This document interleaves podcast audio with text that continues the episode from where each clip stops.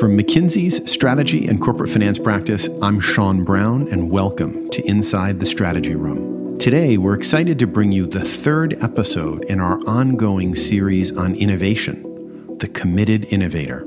Today, we feature a conversation with Nigel Hughes at the Kellogg Company. He spoke with Stacy Haas, who leads our consumer innovation practice, and Erik Roth, who heads up our innovation practice globally.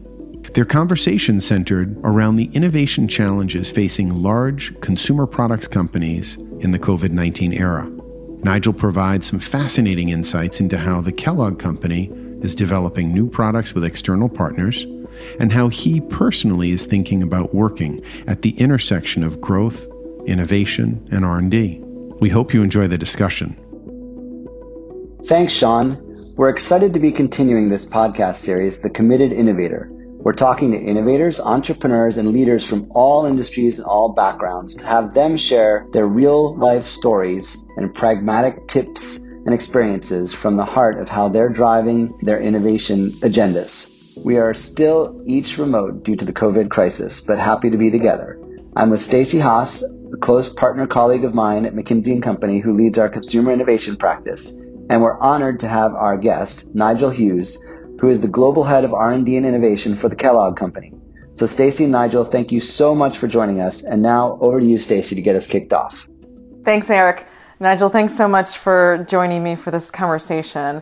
We would have obviously loved to have this in person, but given all the work from home regulations at the moment, thank you so much for joining us virtually. No, thank you for having me, Stacy and Erik. Actually, it's my first week back in the office in the uh, R&D center over in Battle Creek here. So it's an, almost like a, a restart for me. That's really inspiring to hear. Now, Nigel, at Kellogg, you're the R&D leader and the head of innovation. How do you see the difference between these two roles? Well, as an R&D leader, I can bring a lot when it comes to technical insight and opportunity. But as I've developed through innovation, I've learned more and more that often there are a lot of technical issues and opportunities to solve, but also it's so important to understand how those marry with the business model and commercial opportunities. And really the sweet spot is the intersection between the two. If I might ask a question, Nigel, you know, we hear from a lot of uh, innovators, particularly in large corporations, that the connection between the technical and commercial sides of the business is always a challenge. And you know how to make R and D and innovation a real profit and growth center as opposed to a you know doer of tasks. How, how do you how do you view that at, at, at your company in your experience, and then how do you solve for that? I would argue that I've spent most of my career trying to ignore that tension in the sense that really the magic lies when you get down to the basics of what you're making and what you're trying to create for the consumer. What do I mean by that? Well, it would be easy for me to walk into a room and talk about technical language and, and confuse people with, with my technical insight. It's my job to ensure that I don't do that and that I translate that technical insight into very straightforward consumer language. I'll give a really simple example.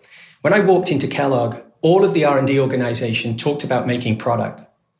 And I said to them literally in the first week, hang on a minute, we make food.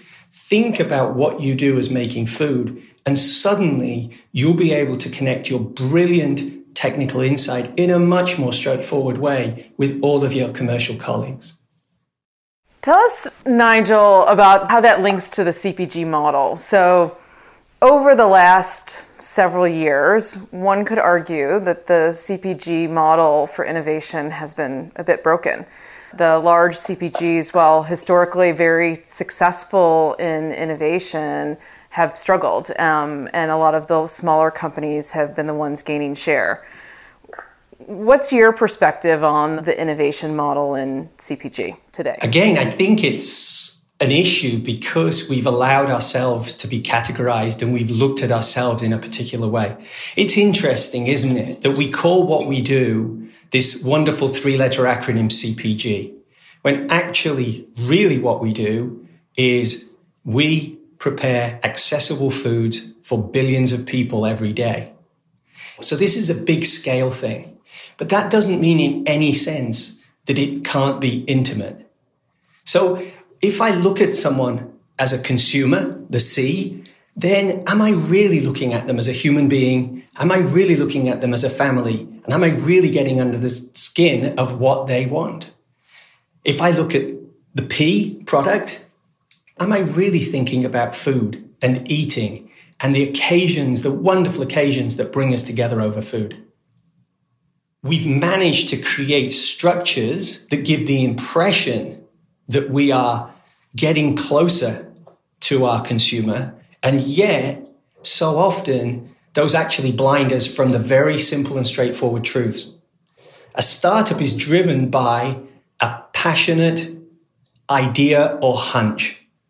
We've got to recapture that energy in CPG. What are the structures that you think have been created that are getting in the way of this sort of pure version of innovation that you're describing?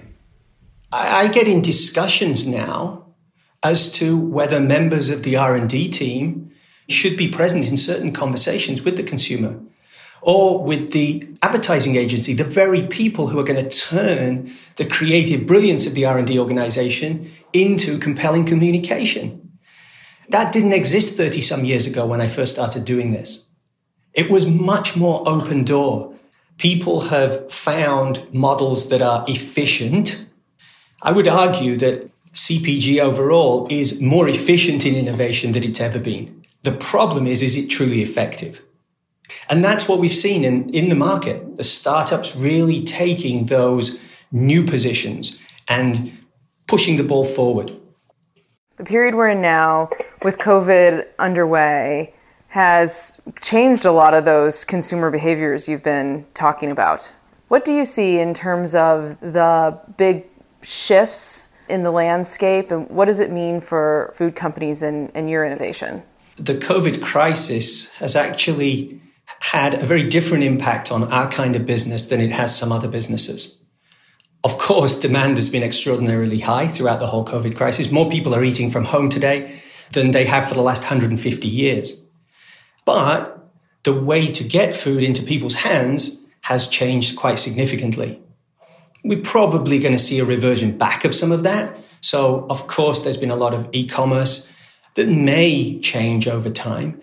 So, what you just described could be characterized as a hunch around the future that, in the hands of a venture builder, might turn into the next unicorn that everyone gets excited about.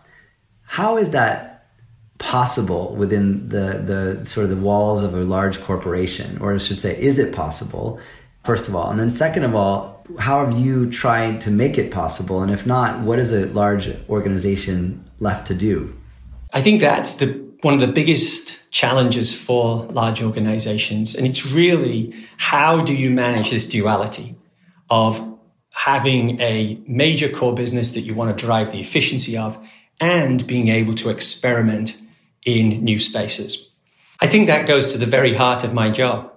Really, if there's one thing that characterizes my job and one of my close partners, uh, who is the uh, the category strategy lead for, for the Kellogg company, our job is understanding how to get that balance. I always think it's a fun word, the word balance. And I remember ooh, 25 years ago now, when I was back in Unilever, Simon Clift was a, the, the CMO of Unilever at the time. I remember him saying, you know, the thing you should always remember with balance is that truly it's 100 100. It's not 50 50. So how can you play at 100 in that shorter term and how can you play at 100 in the in the longer term? And the way for, by doing that for me is ensuring that you invest in the short term through internal capability such that you can get those fast turn rates and you can drive the efficiency. I come back to that efficiency word again. Big companies can have those capabilities if they put their mind to them. I'll give you a simple example we have an incredible pilot plant here in Battle Creek, Michigan. Up until very recently, we only used that pilot plant to experiment internally. We've actually more recently got that pilot plant fully validated by the FDA so that we can make saleable food. that gives us an incredible opportunity to test and learn, but not just test and learn, really test and learn, really be able to serve the consumer and really be able to look at in a transactional learning fashion, what is the feedback from that consumer? Another dimension is we need to build in new business models. Well, we've got a venture arm. How do we use the venture arm to bring in dimensions like that? And so really we've changed completely. When I started my career, big companies had R&D centers that were invention houses. Today, we are a design house. We're about aggregating elements of the solution. Nigel, how do you make those connection points happen successfully, both across the various pieces internally, but also with external partners in your ecosystem? Well, the interesting thing is a lot of external partners are very keen on working with us because they know Kellogg. We've got a good and long reputation. Their key problem is can they access the sort of scale and go to market that we can offer?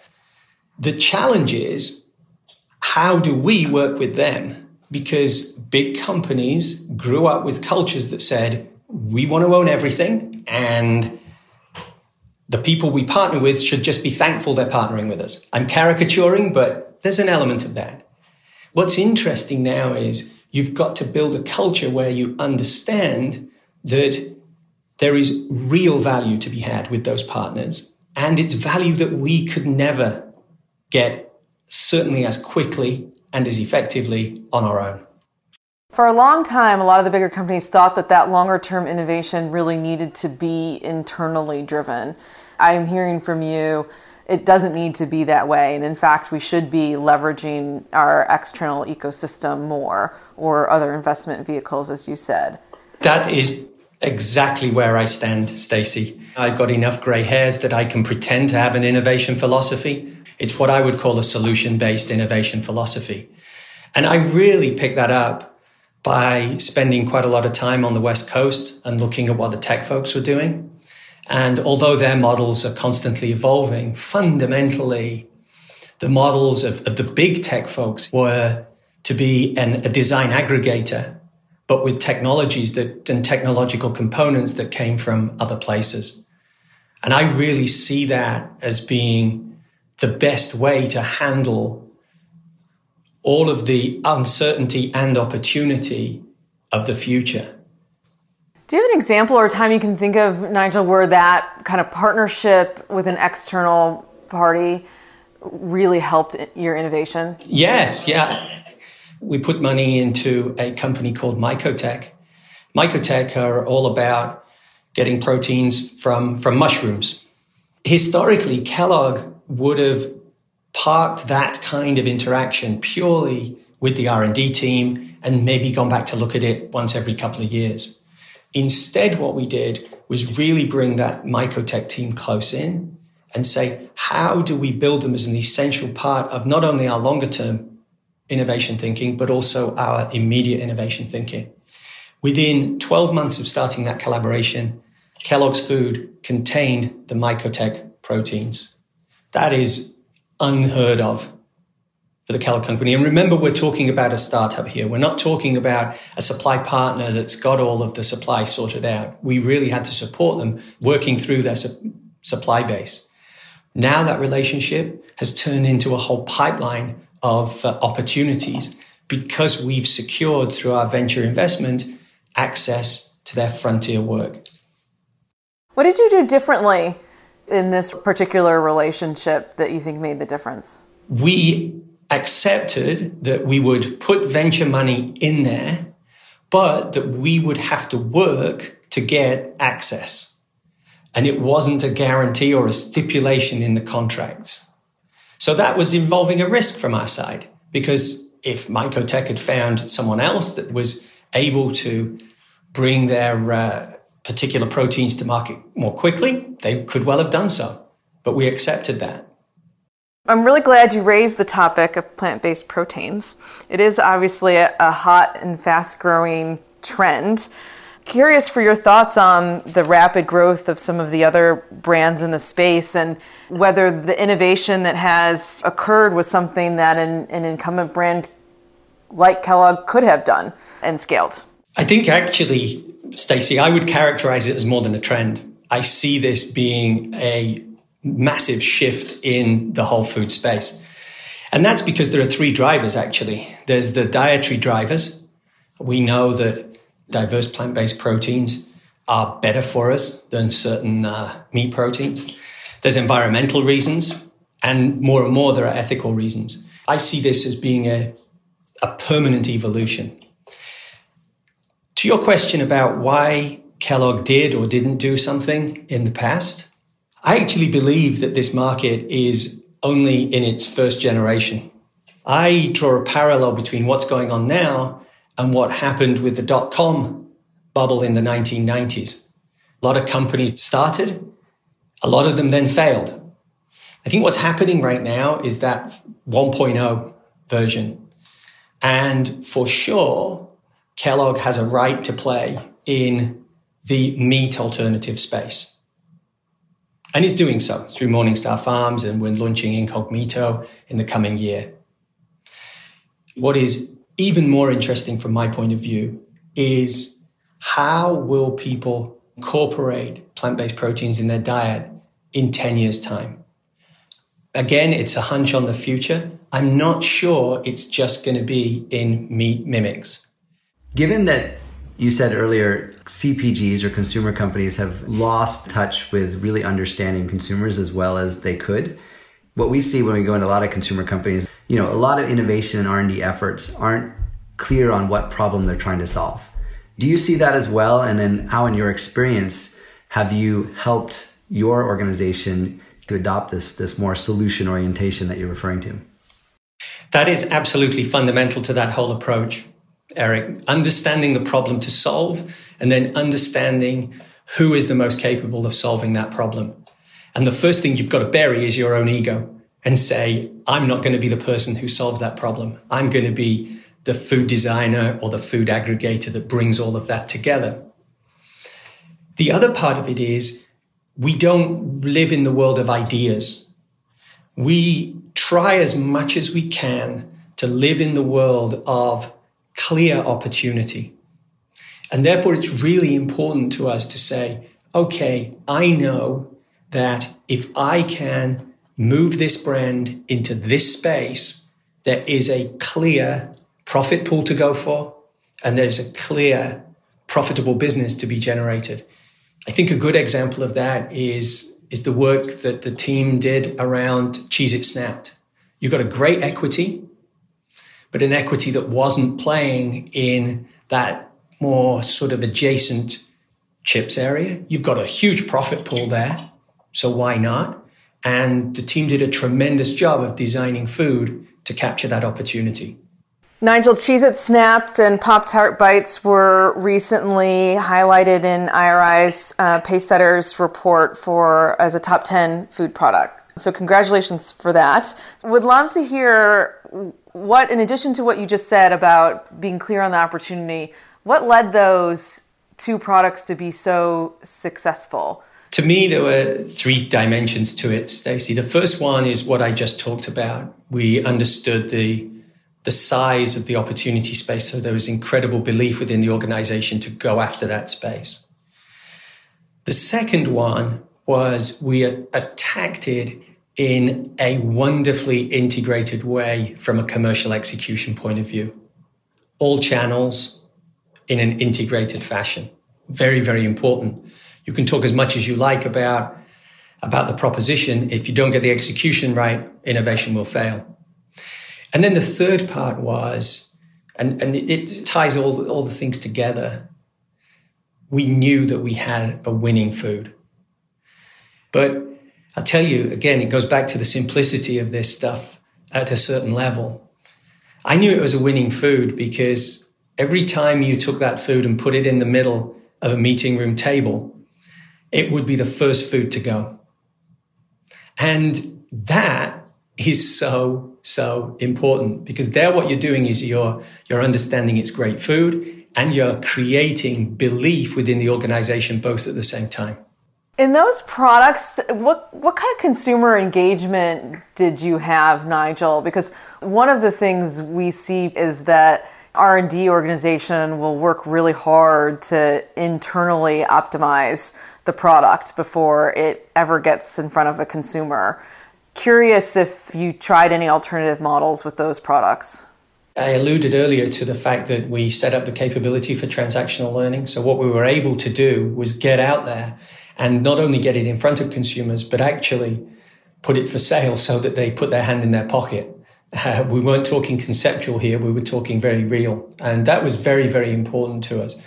In terms of tweaking the design of the food, the flavor profiles and the like, but also really critical things like understanding the right pack sizes. So it was very, very high touch. And we want to drive more and more of that because we see that as being a, a key success factor.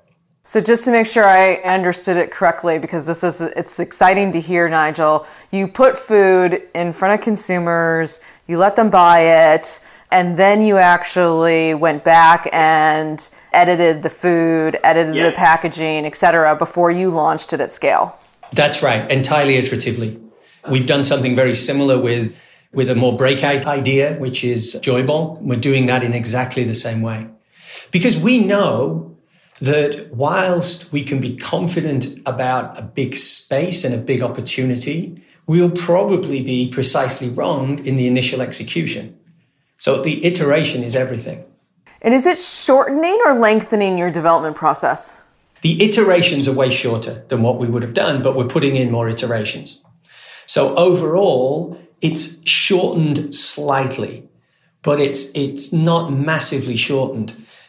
But for something like this, we're not too worried about that because this is the creation of a new food proposition for us. We fully expect this to be worth several hundreds of millions globally over time. And we fully expect this to be in the market for a significant amount of time. So it's really worth putting that effort in. If I'm talking about a single flavor variant of a, a small brand, then I just want a really quick iteration and I, I just want the shortest development time possible. So, Nigel, uh, iteration and learning presumes that sometimes you'll learn some things that will help accelerate an idea and make it bigger, better, stronger. Sometimes you can learn things that actually suggest that an idea just isn't the right idea and it should stop.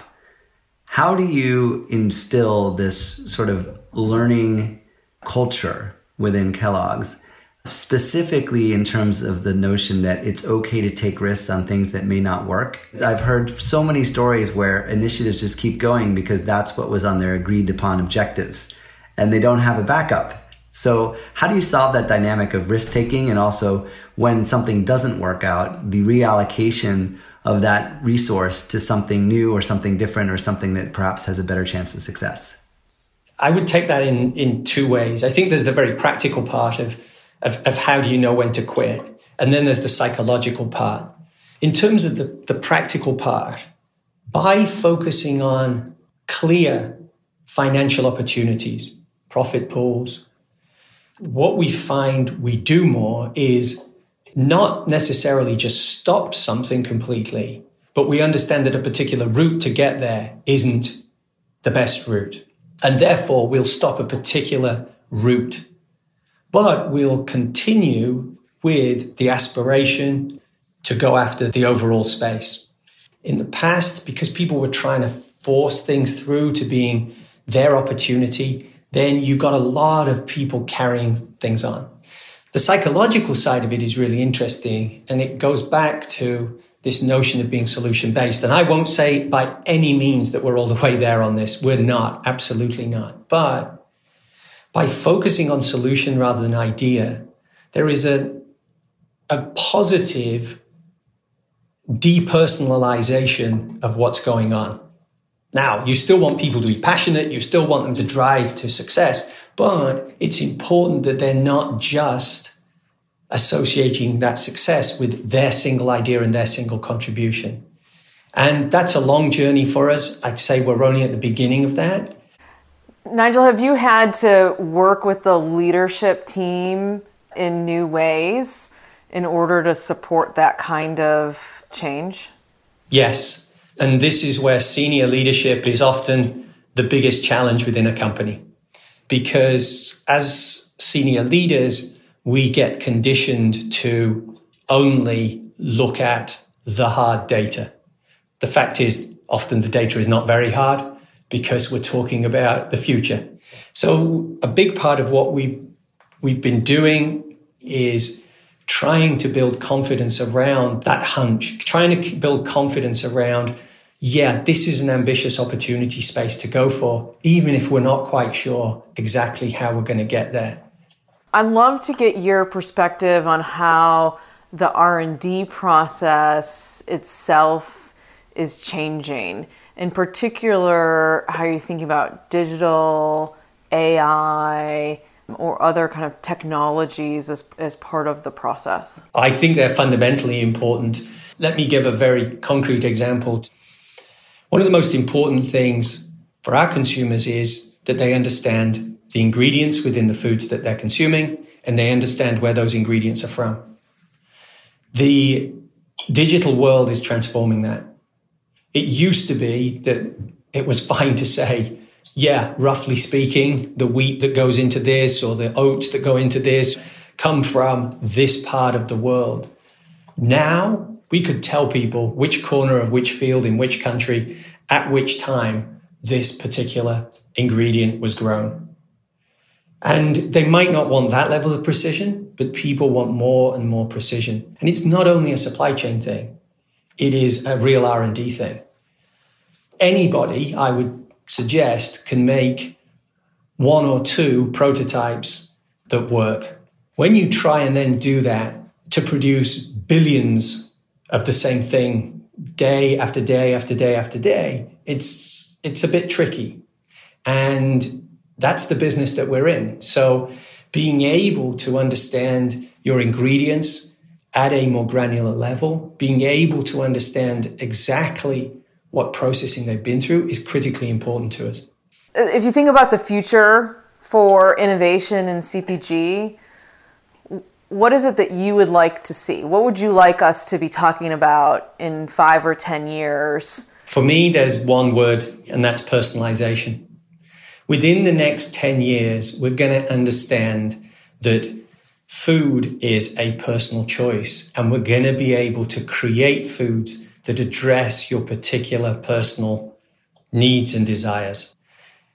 The work that's going on right now around the human microbiome is absolutely fascinating. And beyond that, we're beginning to understand that it's about our microbiome and our metabolism that determines how we respond to food from a health and well-being point of view. Equally, people want foods that are personally designed for them. And that's going to be a massive, massive thing and is a huge shift for companies like Kellogg. Because what we've done historically is be able to make solutions that serve many, many millions of people. We're going to go through a transformation where we really see the value created in the food business through personalization, is my belief. Nigel, thank you so, so much for your time, your insights. There is no question that you are absolutely committed to innovation. And I am sure those who are listening will learn a lot from your comments and your insights and are going to look forward to their personalized version of food sometime in the hopefully near future. Thank you, Erik. Thank you, Stacy. It's been an absolute pleasure. Thank you. We hope you enjoyed this innovation focused episode of Inside the Strategy Room. If you haven't already, be sure to listen to our previous episodes on this topic. We've already spoken with the former vice chair of GE, Beth Comstock, and more recently with Canadian entrepreneur and investor and star of TV's Shark Tank, Kevin O'Leary. An edited version of this discussion will be available soon on the Strategy and Corporate Finance Practice site on McKinsey.com, where you may also find links to other episodes. If you'd like to access McKinsey's latest insights on the COVID-19 crisis, please visit mckinsey.com slash coronavirus. If you have feedback or an idea for a future episode, please email us at strategycf, that's for corporate finance, underscore practice at mckinsey.com. If you'd like to receive alerts on our new publications, you can sign up at the bottom of each page of the Strategy and Corporate Finance section of McKinsey.com website. You can also follow us on Twitter at MCK Strategy or connect with us on LinkedIn via the McKinsey Strategy and Corporate Finance practice page. Thanks again for listening, and we look forward to having you join us again soon inside the Strategy Room.